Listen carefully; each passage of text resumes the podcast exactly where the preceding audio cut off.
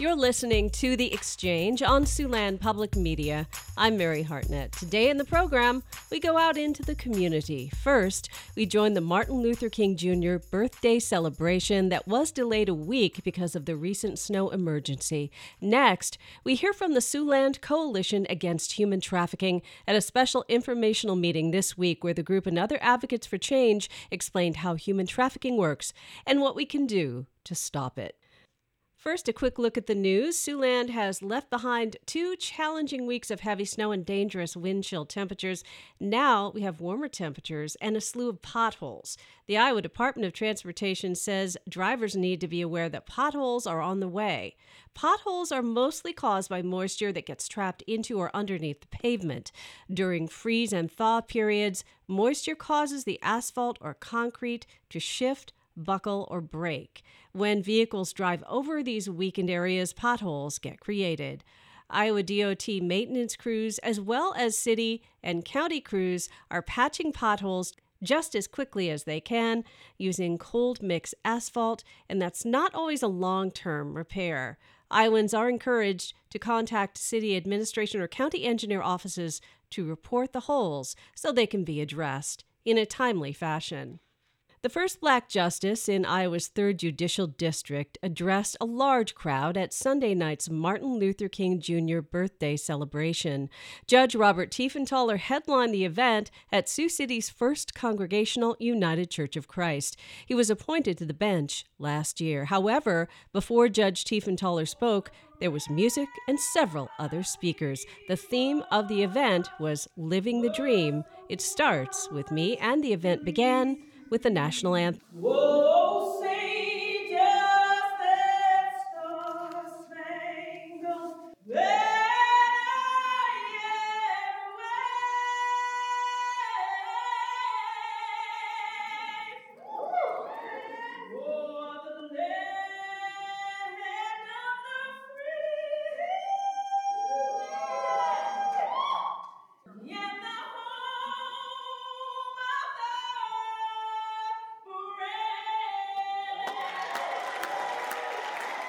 Monique Scarlett of Unity in the Community emceed the event. As the program got underway, Scarlett noted there was a wonderful turnout despite the fact that the event was postponed because of frigid temperatures. And we're just so glad that the community had was gracious enough and they're out here and, and, showing up in full force and we're very excited about that. I've always said that a celebration is not a one day event, it's a lifetime commitment. So everything that Dr. King talked about, spoke of, famous quotes that are still quoted today, we need to live that instead of just saying it. What of his goals do you think um, have have been met? What do you think still needs to have work? Wow, we have a lot of work. We've come a long way when I talk with some of the elders of the community and throughout the nation. That, I mean, compared to what they've been through and where we're at now, it, they have seen a lot of accomplishments. Where we're at now and where we need to go, it's a lot of more work. Um, letting people be themselves, not judging people still on the color of their skin, but the content of their character, and being able to always do the right thing. The theme tonight is living the dream, and, and basically that starts with every one of us being courageous, again, um, operating and living in a spirit of unity. So it is actually living out his dream because this was his dream back in the 60s, and now we're in 2024. What are we executing at this point in our communities, in our neighborhoods, and so, and in our homes? It starts in our homes. The legacy he left was just civil rights for all mankind. Um, I just recently found out that he was in Sioux Falls, South Dakota in 1961. I never knew that. And so I thought you were 75 miles away from us and how unique that was. And so right now it's just just living that dream, being courageous, standing up on those things that are right, not being afraid um, of having those courageous conversations and those uncomfortable conversations. Being part of unity in the community, that was kind of something that was your brainchild. How does that make you feel connected to Martin Luther King's goals? Unity in the community, I think, has a, a direct um, correlation with Dr. King because he talked about love, hope, peace, and prayer. And we often forget his name is Reverend Dr. Martin Luther King Jr. And so, church is his foundation God is his foundation, which brings the love, hope, peace, and prayer. And so I believe that's how unity in the community definitely collaborates and correlates for eternity. One of the well known community members who spoke at the event was school board member and community activist Trayla Lee. Lee took the opportunity to honor her mother, Flora Lee, who died last year at the age of 69, and her late father as well. Flora Lee was a longtime Siouxland community activist and the first black woman elected in Woodbury County, serving on the Sioux City Community School Board for 12 years. She headed the local chapter of the NAACP for more than a decade and spent 20 years with Northwest AEA as an educational consultant and special education strategist. She also worked with the Iowa Civil Rights Commission and the Sioux City Human Rights Commission. Trayla Lee had this to say about her mother. And this point of privilege is going to dedicate this moment to my beloved mother, Flora Lee.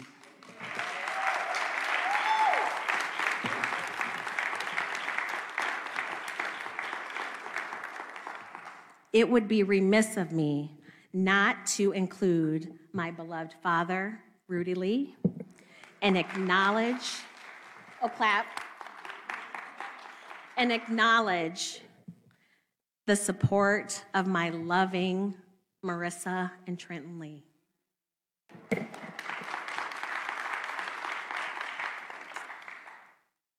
Flora, a proven servant that called herself and others to give back, get involved, and devote themselves to this community. Flora loved this event the gathering of community, presenters, our youth artistry, and the music. And those of you know, you know about her and her music. Especially the upbeat tempo of Lift Every Voice and Sing. And if you know, you know. Flora, you built a legacy not by one thing, but by everything, your legacy is everything you touched. And that is a quote by the great Maya Angelou. She had a dream that we, this Siouxland community, must carry out. She had a dream that this community would see the good in all mankind. She had a dream to ensure that equity was equal and wasn't measured by the content of our skin. She had a dream to listen, to hear, and be heard, and move that needle one inch at a time. She had a dream. She used her 410, I'm gonna give or take a few inches, to be the dynamite in the light that would light up every room or make room for everybody else. She had a dream to use her voice to advocate, learn, listen, research, and create so many opportunities for each and every one of us. She had a dream, married the love of her life, esteemed her family and friends. And at the end of her life, she showed her children that her family was much bigger than the four walls in which we were raised. It was the world. She shared the same love to her community. We must continue to chip inch by inch to make change, build a unified community, and stack our hopes and dreams brick by brick. May God bless each and every one of you, this community, and the call to action to keep Flora Lee's and Dr. King's dream alive. Live the dream she started with her. Thank you. The keynote speaker of the evening was 3rd District Judge Robert Tiefenthaler of Sioux City. He is the first black person to serve as a judge in the 3rd District. Tiefenthaler spoke about growing up as a biracial child raised by white adoptive parents in the small community of Breda, Iowa. Tiefenthaler said his classmates taunted him with racial epithets. What's not in Breda, Iowa at the time that I was growing up was another colored individual anywhere. But for the most part, I would say the people of Breda, the adults, treated me like a son of Breda. That's, that's how you grow up in the farming communities. That's small town America. And the kids were not quite as nice to me back then. I was made fun of, I was bullied, and it stuck with me for a long time. Problem was some of the words that they were calling me, unfortunately, were variations of the N word, and I didn't know what those meant. It wasn't the straight out N word, it was variations of it. And when they would call that to me, after a while, I started answering to it because you know what? I didn't know any better. And I didn't realize that they were making fun of me to that till I got older and started seeing more folks. When I got to high school, that's really when I started seeing individuals that were of African American descent or other colors. And it still didn't really click with me until I got probably more into college. Oh my God, this is what they've been calling me this entire time. And I was stupid enough to answer to it. The only issue for me was I didn't know that I was African American. I grew up in a loving home, an adoptive home, but I didn't know a lot about my background. And I really didn't find out most of that until I actually got right before the end of law school. Uh, but what I dealt with back then depressed me so much to have to go through the bullying that I actually thought at a point in time about taking my own life when I was a sophomore in high school. I was heavy. I was darker and looked different than other people. If you've ever wanted to be normal so much in your life, at that point, that's kind of where I was at. And I did get some help, but in the end, the therapist that I talked to, honestly, she couldn't help me. She couldn't stop them from doing it to me. So in the end, I had to decide for my own sake to either give up or push forward. And the only thing that honestly kept me from giving up was I had people that depended on me, who were friends that I thought, what would happen to them if I wasn't there to help them, if I wasn't there to protect them? So I made a vow to myself at that time that I was never going to let anybody be treated the way that I got treated. Tiefenthaler worked hard to get his bachelor's and law degrees at the University of South Dakota. He practiced law in Sioux City in the 1990s as the only black private practice attorney in town. He talked about the people who supported his dream, including Rudy and Flora Lee, who came to him as clients. She first came to me as a client and has stood by me to support me ever since. Rest her soul, Flora Lee.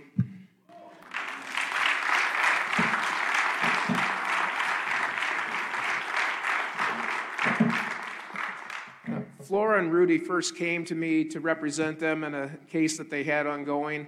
And I'm not going to lie, one of the reasons she chose me is I was the only African American in town in private practice. Thankfully, I didn't have to compete with anybody at that point in time.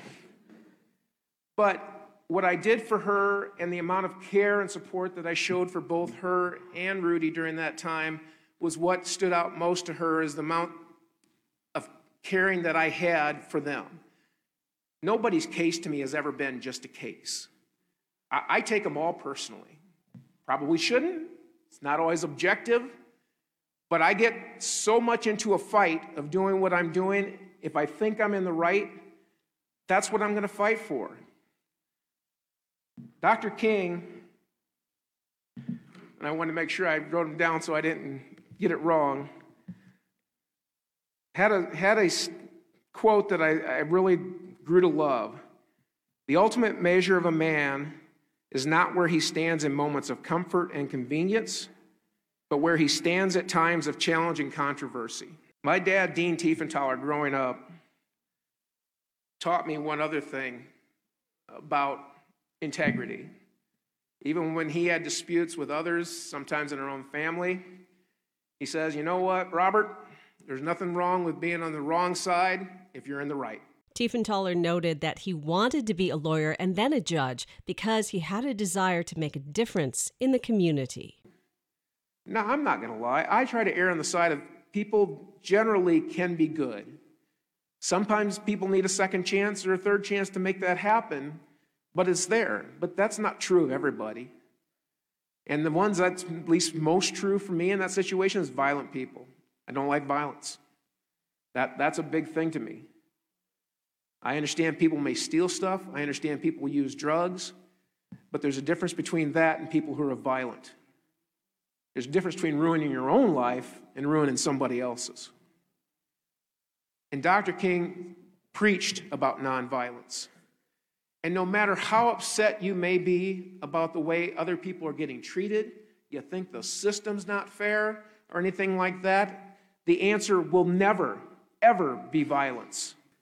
Dr. King had one other quote that I thought was really important to me. He goes, What is needed is a real realization that power without love is reckless and abusive, and that love without power is sentimental and anemic.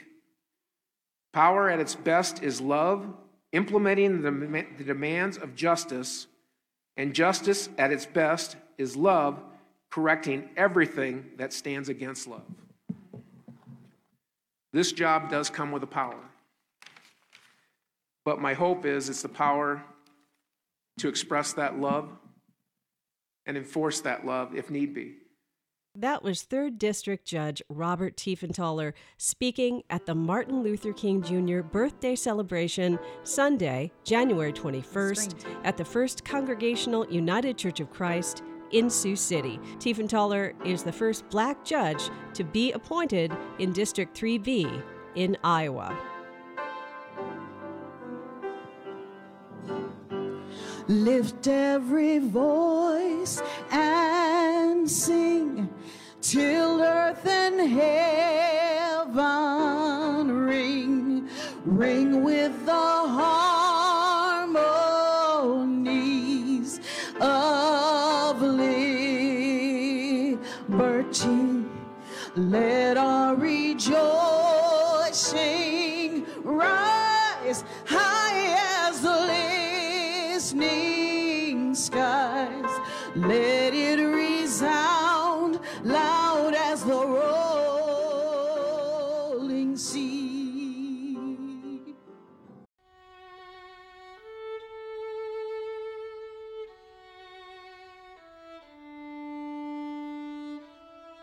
listening to The Exchange on Siouxland Public Media. Support for The Exchange comes from Gregory Giles, investment advisor representative with Legacy Financial LLC in Sioux City, serving the financial planning and investment needs of clients since 2004. Information about Legacy Financial and Greg Giles is available at legacyfinancialllc.com. Financial planning and advisory services offered through RDA Financial Network.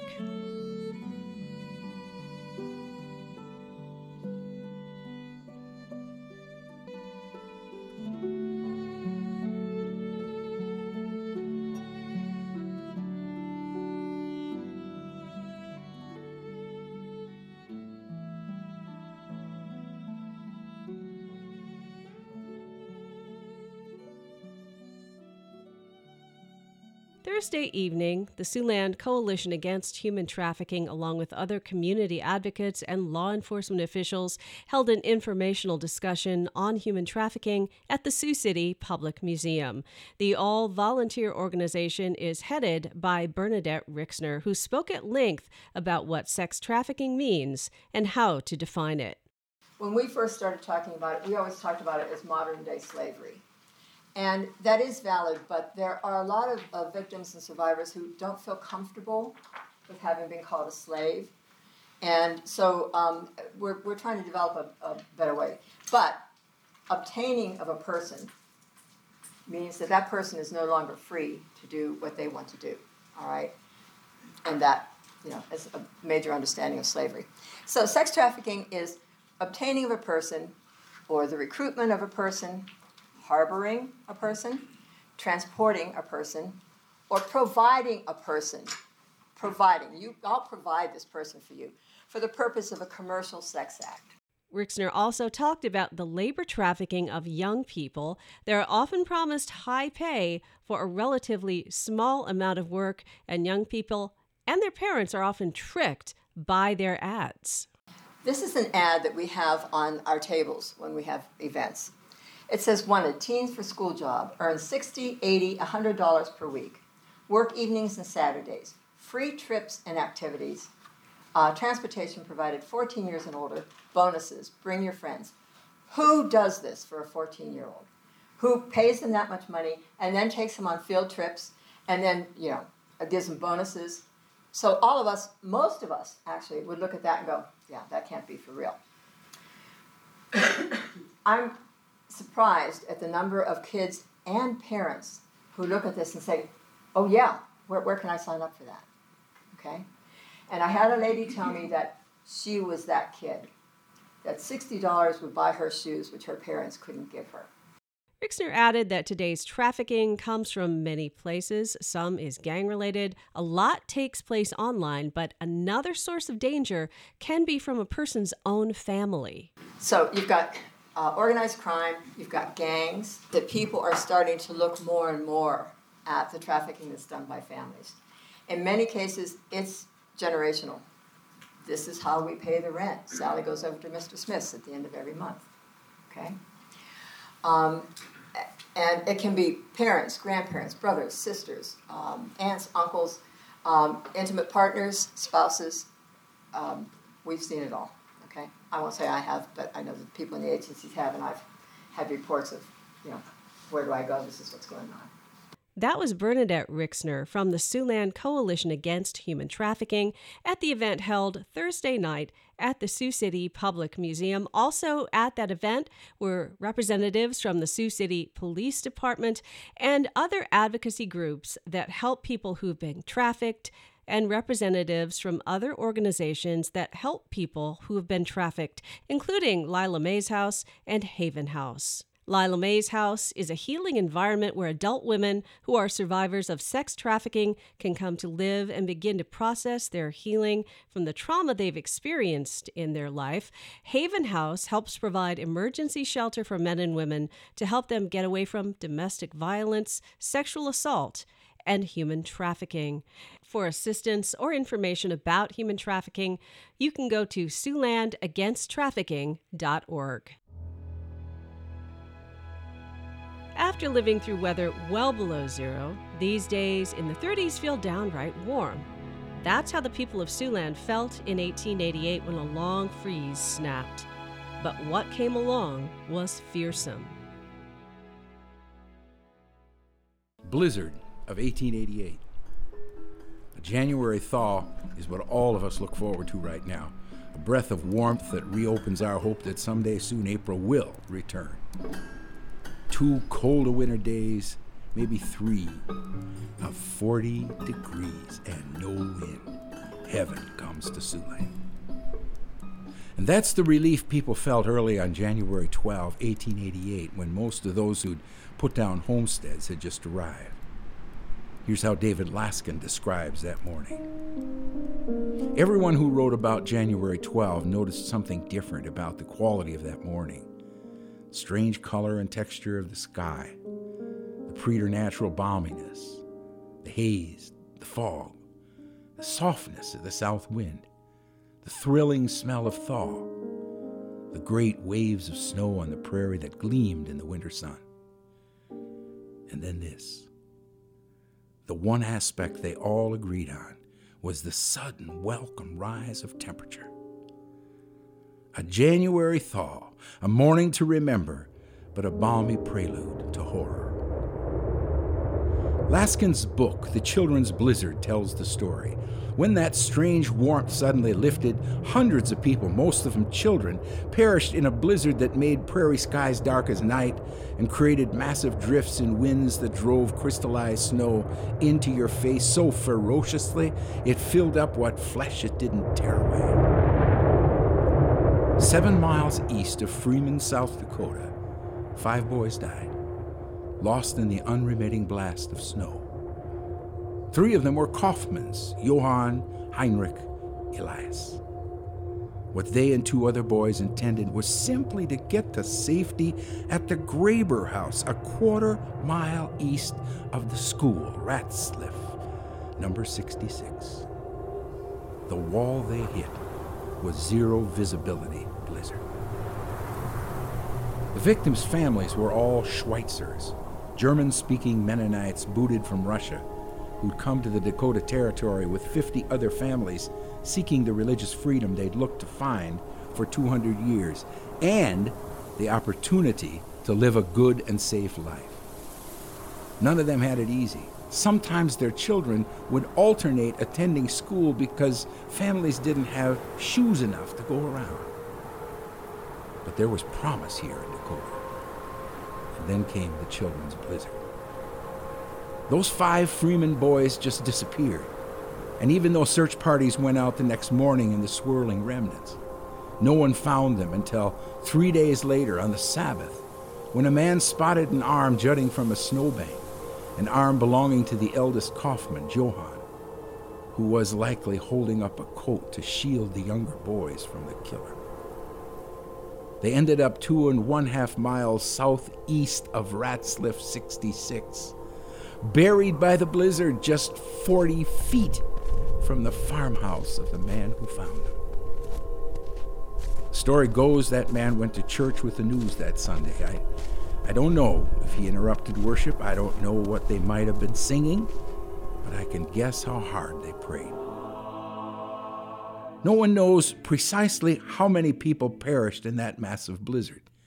Most estimate the grim death toll at somewhere near to 250.